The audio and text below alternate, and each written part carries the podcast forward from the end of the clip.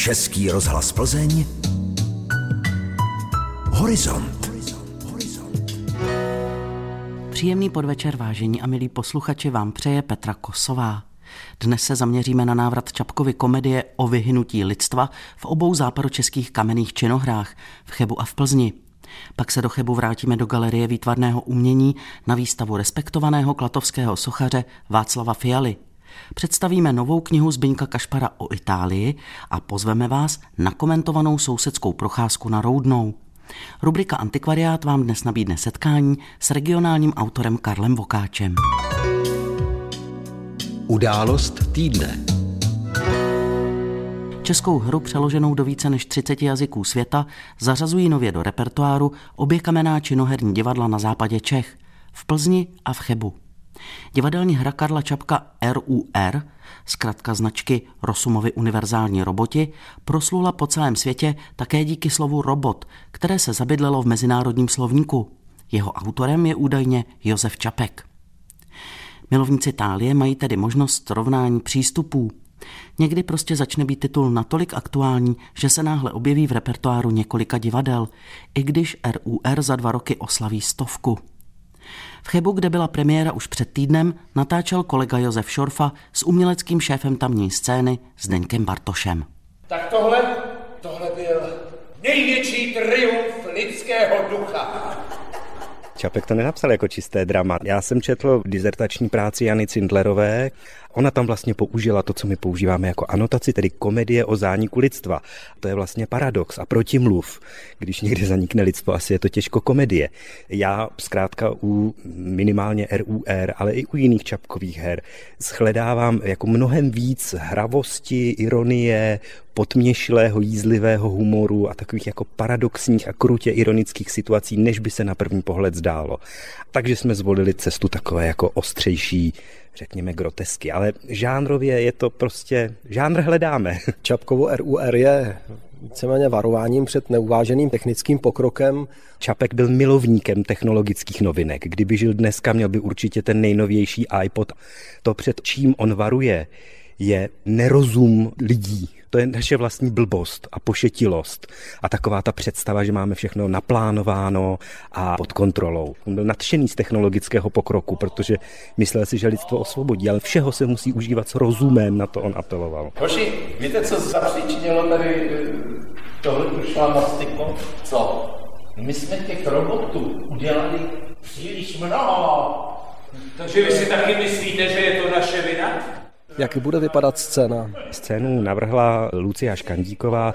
Máme dva prostory oddělené velkým proskleným oknem a trošku si pohráváme s divákem a jeho představivostí, trošku ho mystifikujeme, trošku jsou tam takové jako halucinační výjevy, protože sám autor si hraje se záměnou člověka a robota. Využijete nějakou moderní technologii a objeví se tady nějaké elektronické stroje, nebo uvidí diváci ještě opravdické herce? U Čapka roboti nemají v hlavách čipy.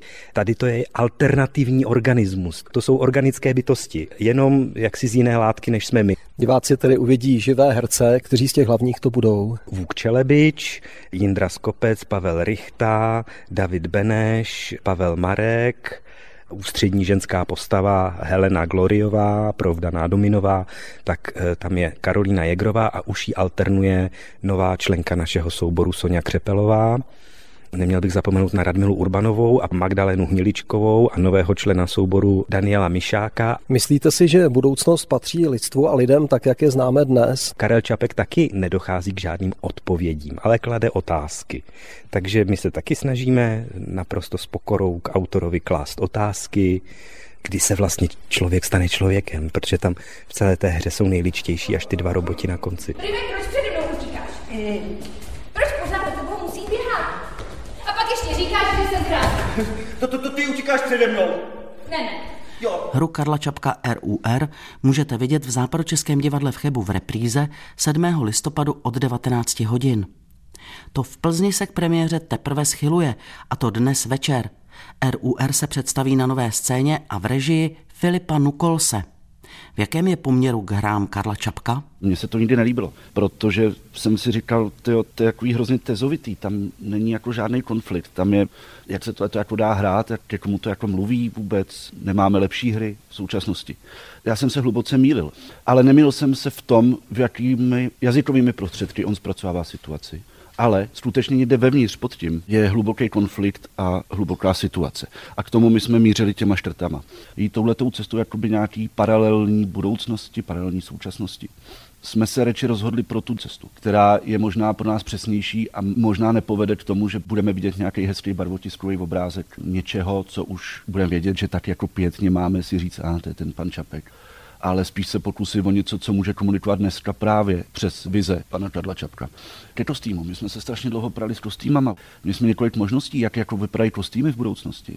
Ford nám z tohohle takový Star Trek, to bylo hrozný. A pak jsme si uvědomili, že jsme se koukli na Rusko a na Jižní Koreu, kde je všechno možné, kde vedle sebe v té moskevské oblasti stojí baráky, které vypadají jak francouzský zámek a vedle toho naprosto jako totálně nový design. V Jižní Koreji v Soulu mají zmenšenou kopii že starovnického orloje, ale je to vlastně plzeňská hospoda. Tak jsme si řekli, že asi jako to, co bude budoucnost, je možná totální retro, jako totální mix všech možných reter, takže máme kostýmy od Dandyho přelomu 19. 20. století po možná až téměř jako barokní brokátový kabát. I to vidíme už teďka, jak se strašně rychle mění retro a v chvíli jsou to 80. leta, pak nejenom 80. pak je to nějaký mix. Takže tudy jsme šli kostýmama. Další inspirace pro nás byla firma Facebook, kterou založilo pár kamarádů kdysi na nějaký univerzitě a bylo to asi jako skvělá věc která strašně jako hezky propojuje lidi. Tak nakonec víme, že přes Facebook dokáže pan prezident Putin velmi dobře demoralizovat a destabilizovat situace v takzvaně demokratických zemích. Takže příběh Marka Zuckerberga je pro nás příběh Harryho Domina v něčem ta velikářstvost, která se nezastaví, která jde dál, která začíná na velmi dobrý myšlence, ale postupuje dál, že chcete být větší a větší a víc a víc a až to někde jako přešvihnete. Premiéru RUR můžete vidět dnes od 19 hodin v Novém divadle v Plzni. Výstava Sochy Václava Fialy z části barvené mohou vidět návštěvníci Chebské galerie výtvarného umění. Zatímco běžně se z žuly, kterou Fiala také používá, dělají dlažební kostky, Klatovský tvůrce z nich dělá umělecká díla pro veřejná prostranství. S autorem si o jeho práci povídal Josef Šorfa. Vy jste začal profesní dráhu při práci s kovem a dřevem. Čím vás zaujal kámen? Já jsem začal dosti pozdě, v 37 letech, a abych mohl dělat velké sochy, protože to mě nejvíc lákalo, sochy do veřejného prostoru, tak jsem neměl moc možností. A dřevo a ocel byly takový materiály, které byly ještě dostupné. Ale když jsem v roce 1997 nějakým zvláštním nedopatřením vyhrál soutěž na pomník padlým v první a druhé světové válce v Rožnově pod Radhoštěm, který měl být udělaný z kamene, a já jsem do té doby nikdy nic z kamene neudělal, tak mi nezbylo nic jiného, než teda zrealizovat takový nezvyklý pomník z afrického černého gabra. A tím se pro mě najednou otevřela možnost, eh, o které jsem ani nesnil. Na první pohled by se zdálo, že si tu práci umíte pořádně zkomplikovat právě výběrem tvrdých materiálů. Já mám rád, když kámen klade nějaký odpor a mě celý ty hodiny broušení, řezání, sekání přinášejí nějaký vnitřní klid. Já jsem úplně uzavřený díky tomu rámusu, prachu a té nepřístupnosti, kdy mě nikdo neruší v jakýmsi zen buddhistickým klidu.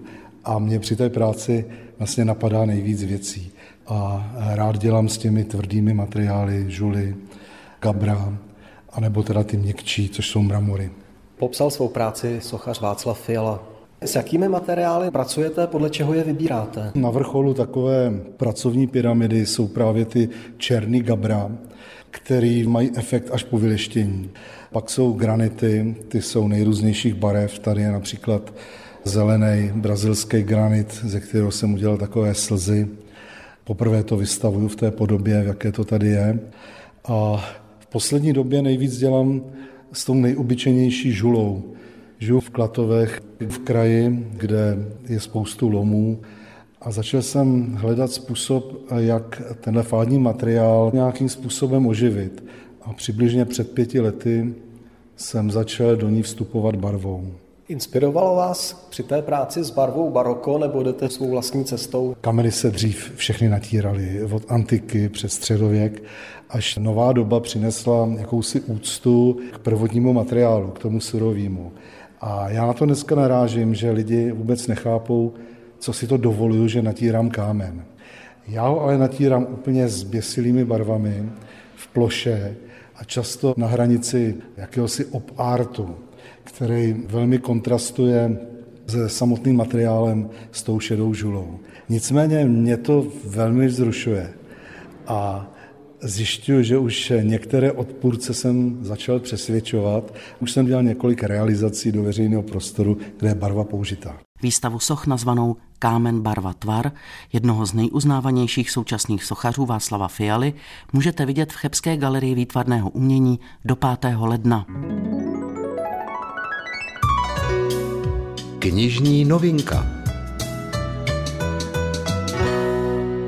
Cesta do hlubin Italovy duše a žaludku. To je nová kniha historika a průvodce Zbyňka Kašpara. Tento týden je pokřtil ve francouzské alianci v Plzni. Jeho první kniha se totiž týkala země galského kohouta. Má název Kruté příběhy sladké Francie a neb Co v průvodcích nenajdete. Byla jsem se podívat na křtu italské knihy a popovídala jsem si s autorem, který mluví právě plyně francouzsky a italsky. A zajímalo mě, jaký je rozdíl ve strukturování francouzské a italské knihy. Je to úplně stejné s tím, že možná ještě víc než v případě té francouzské knihy jsem v případě této nové knížky mluvil o domorodci z Italy, kteří mi poskytli spoustu takových nevšedních pohledů na život v Itálii, protože Itálie je strašně rozmanitá. Itálie tím, jak vznikla jako jednotný stát až ve druhé polovině 19. století, tak jsou obrovské rozdíly mezi severem, středem a jihem Itálie, obrovské rozdíly, které jsou jak jazykové, kulturní, gastronomické. A navzdory tomu, že jezdím do Itálie už dlouhá, dlouhá léta, tak nemohu o sobě tvrdit, že jsem postihl úplně všechno. Takže právě tyhle ty rozhovory s rodilými mluvčími, ať z Neapole, z Benátek a tak dál, tak mě hodně při psaní té knížky pomohly a tímto jim vlastně děkuju. Vysledujete i ty známé příběhy italské, ale vedle toho sledujete zase takové ty drobnosti, které nemáme jako turisté vůbec šanci postřehnout. V tom třeba vidím přínos té své knížky, protože ty známé příběhy na jedné straně lidé očekávají, když je knížka o historii Itálie, tak každý očekává, že tam bude něco o papežích, něco o Lucreci Borgia, ale zároveň zároveň bych byl nerad, kdybych pouze opakoval to, co už zaznělo, ale abych také přinesl něco, co se třeba ještě v českých knihách, časopisech neobjevilo a tím vlastně trošku alespoň rozšířil to poznání, které o Itálii v Čechách máme. Abychom se na ní podívali nejenom českýma, ale italskými očima. Pojďme vybrat některou z těch drobností, která třeba i vás překvapila a kterou víte, že se běžně v průvodcích neobjevuje. Mám tam třeba pěkný příběh o italském malíři Bellinim, kterého Benátská republika v rámci navázování přátelství přátelských vztahů s Osmanskou říší poslal do Cařihradu, aby namaloval sultánův portrét. A sultánovi se ten portrét velmi líbil, takže malíře poprosil, zda by nenamaloval jednu scénu ze života svatého Jana Křtitele, poslední scénu jeho života, ta, která končí udětím jeho hlavy. A malíř to namaloval, jenomže sultán tentokrát nebyl úplně spokojen, protože měl výhrady k tomu, jak vypadají ty tepny v té uťaté hlavě a jak je namalována ta sečná rána toho krku. A aby Belíny mu dokázal, že má pravdu, tak vzal šavly a jednomu ze svých sloužících usekl přímo před tím malířem hlavu, aby ten malíř si mohl nastudovat, až to bude malovat příště, jak taková lidská anatomie vypadá. Takže v tomto případě je to trošku krutý příběh, ale na druhé straně si myslím, že jsou tam i příběhy, které jsou pro zasmání. Tak pojďme k těm příběhům, které pohladí nejenom duši, ale i žaludek, protože asi nejde dělat knihu o Itálii a nevšimnout si kuchyně. Tak je tam třeba povídání o specialitě, která se jmenuje spaghetti, ale putaneska. Putána, to znamená italsky jak to říct? Třeba lehká ženština. Ano, lehká ženština, sexuální pracovnice. A já tam vysvětlu, proč vlastně tahle ta specialita získala takové jméno. Je to z toho důvodu, že vlastně neapolské knižky lásky, protože tahle ta specialita pochází právě z Neapole, lákali ty zákazníky nejenom na své půvaby, ale i na tu česnekovou vůni, která se šířila z těch hrnců, které měli doma v kuchyni. To za prvé a za druhé prý potom, jak si užili s těmi dávami, ti pánové, tak potřebovali posilnit a toto jídlo se k tomu hodilo úžasně. Kniha Cesta do hlubin Italovi duše a žaludku Zbyňka Kašpara je k dostání v obvyklých knihkupectvích. Architektura. Dvě sousedské komentované procházky Plzní jsou v programu pondělních oslav vzniku samostatného Československa. Jedna z nich povede po Roudné, Řekl mi to architekt Petr Klíma. Ty procházky se, pokud vím, chystají dvě. Jedna je postavená na projektu Plzeňský architektonický manuál, což je projekt, který rozvíjí dlouhodobě náš spolek Pěstuj prostor. Ta bude v pondělí 28. o 10 hodin a bohužel ve stejný čas, asi to nešlo jinak, bude mít paní architektka Hostičková ještě prohlídku Hřbitova Mikulášského. Můžeme to asi označit taky jako procházku. Už to měla několikrát, teď se to sešlo, ale třeba ti, kdo už šli procházku po Roudné, protože to bude právě ta v úzovkách naše, tak budou moci jít na hřbitov a ty, kdo už třeba byli s paní architektkou na hřbitově, tak budou moci jít s architektem Markem Marovičem, který bude tím průvodcem, který tu procházku Proudné povede.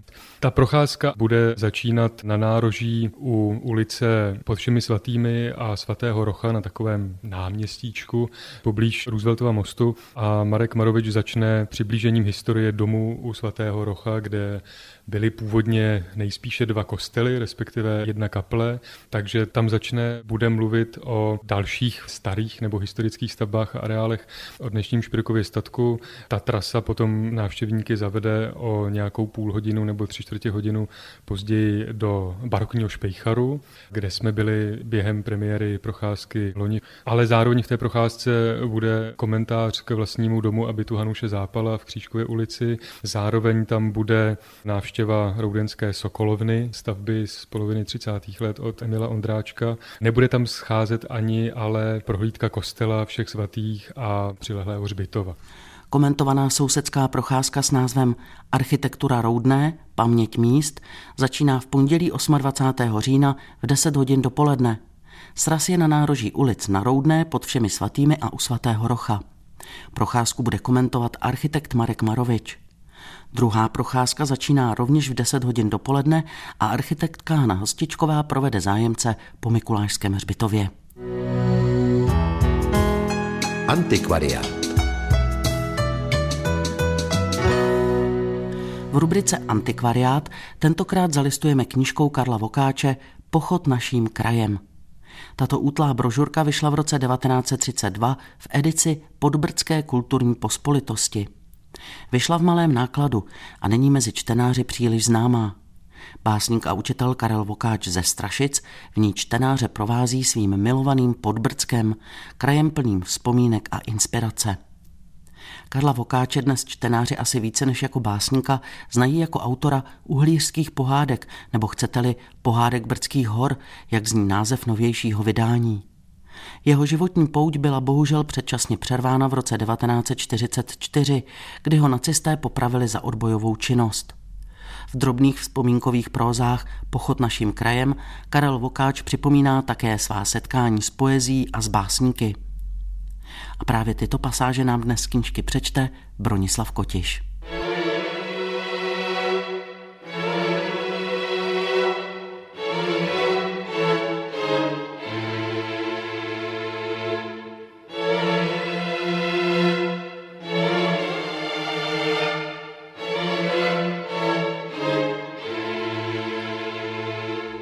Z vojny. To jsme ještě nosili na sobě vojenský mundur a řemením jsme utahovali srdce. Plzeňská škola pro záložní důstojníky. Když oči dostatečně ohmataly důležitost pušek a kulometů, hledali zase ten poměr k světu, který byl ještě kdysi. Několik párů očí našlo příbuznost svých zájmů, které pomalu začaly se křižovat v kterém si koutě na jednom kavalci. Tenkrát zrovna zemřel Volker. Mnoho jsme toho tehdy o něm nevěděli, ale něco přece. A ten, který nejvíce věděl, jmenoval se shodou okolností Volker. Jenda Volker, chlapec zasněných očí, tajný básník. Často vytahoval pěkné knížky Tomanovi s dedikacemi a Otomanovi dovedl krásně povídat. Ještě dnes mě mrazí, vzpomenuli, jak jsem mu záviděl. Vidět básníka, mluvit s velikým básníkem a dokonce s ním popíjet víno. Něco jsme věděli tehdy i o Píšovi, o Kalistovi i Seifertovi. Ale ať je to jakkoliv, měli jsme tenkrát rádi Šrámkovi básničky a jeho tělo. A hodně blízký nám byl i Fráňa Velkoborský, jenž tehdy tiskl vojenské básničky v cestě. A třetí z nás, Al Ferstek, znal hodně z malířství. Už tenkrát nám vyprávěl o Šímovi a muzikovi. A já? Já neznal nikoho, jen tak něco jsem věděl z knížek a z časopisů a bylo to takové neurovnané a přeházené jako u každého venkovského intelektuálka. Ale abych nelhal, měl jsem v té trojici také svou cenu. Měl jsem své věci tištěné.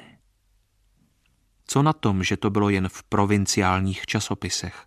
Hlavní věcí bylo, že slovo mé mělo už typografickou podobu. Byla to hlavně plzeňská nová doba, jež začínala tisknout moje věci. Věci jen takové improvizované, jak vznikaly v tom kasárenském ovzduší s poezí tahací harmoniky. Tedy kolem nás tří centralizoval se zájem o ten krásný svět. Po smrti Volkrově jsme se dověděli, že přijede do Plzně básník Hora přednášet o zesnulém. A tak jsme šli. Ovšem, že tajně, neboť přednášel básník komunista. Viděl jsem tenkrát poprvé, jak vypadá básník. Byl jako jiní lidé, ale... A ten tón hlasu pověděl, čím mu byl mrtvý druh. Rychlým tempem jsme doháněli, co nám chybělo. A bylo toho mnoho. Nejdostupnější literaturou pro vojáka byly nedělní noviny. Kupovali jsme všechny, které byly. A toho roku měl své narozeniny básník J.S. Machar, toho času postrach vojenských komandantů. Tož tedy slavnost, akademie. Řečnilo se, až se člověku z toho dělalo zle a já jsem tehdy recitoval Macharovi básničky. Jak, nevím, ale dostal jsem za to kasárníka. Našel jsem totiž ve starém Topičově zborníku jednu Macharovu básničku. E, na název už se nepamatuji. Spola zabavenou, útočící prudce na militarismus. Světe žasni. Já to přednášel vojákům a bylo to od Machara, generálního inspektora českého vojska. A druhý den mi byl čten trest. 29 dní kasárního vězení. Právě tolik, kolik měl tenkrát únor. Budu si do smrti pamatovat, kdy se narodil Machar. Důvod trestu byl, nepozdravil vyššího. A tak jsem poznal druhého básníka. Dodnes jsem ho neviděl, ale tenkrát jsem si přál, aby přišel k nám a svou mocí učinil konec této potupě. Venku začínalo jaro, kolem kasáren chodila taková krásná děvčata a já jsem jim očima šeptal svůj žal. Byl bych jistě utekl některou neděli ven, ale hlídal mě takový dravý maďarský instruktor. Tak jsem sedával u okna a díval se dlouho do ulic a chvílemi jsem psával básničky.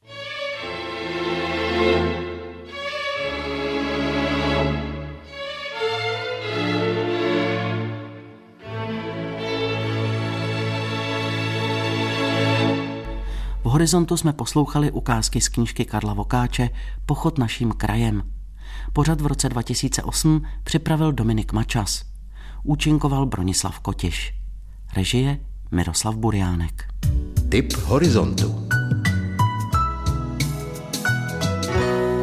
Po výtkovém čtení na víkend vás příští sobotu pozveme na Šumavu. Průvodcem nám bude šumavský samotář Roman Špuk. Hodně času tráví tenhle spisovatel, meteorolog a tulák v šumavských lesích a ty mu mimo jiné byly i inspirací k sepsání knihy s názvem Klika byla vysoko. Roman Špuk je vnímavým pozorovatelem světa zvířat i rostlin. Zároveň není ani uprostřed Šumavy tak úplně sám bez lidí. I ti, často podivíni a dobrodruhové, se do jeho autobiografické knižky dostali. Ukázku z ní vám v příštím povídkovém čtení na víkend přečte Ivan Řezáč. A to je vše. Dnešní horizont je u konce. Záznam tohoto pořadu si můžete poslechnout také na našich internetových stránkách plzen.rozhlas.cz v audioarchivu. A pokud nám budete chtít napsat třeba nějaký zajímavý námět z kulturní oblasti, pište na adresu kulturazavináč.pl.rozhlas.cz A nezapomeňte si nás naladit příští týden. Po 18. hodině na vás čeká kniha Romana Špuka Klika byla vysoko. A brzy naslyšenou se těší Petra Kosová.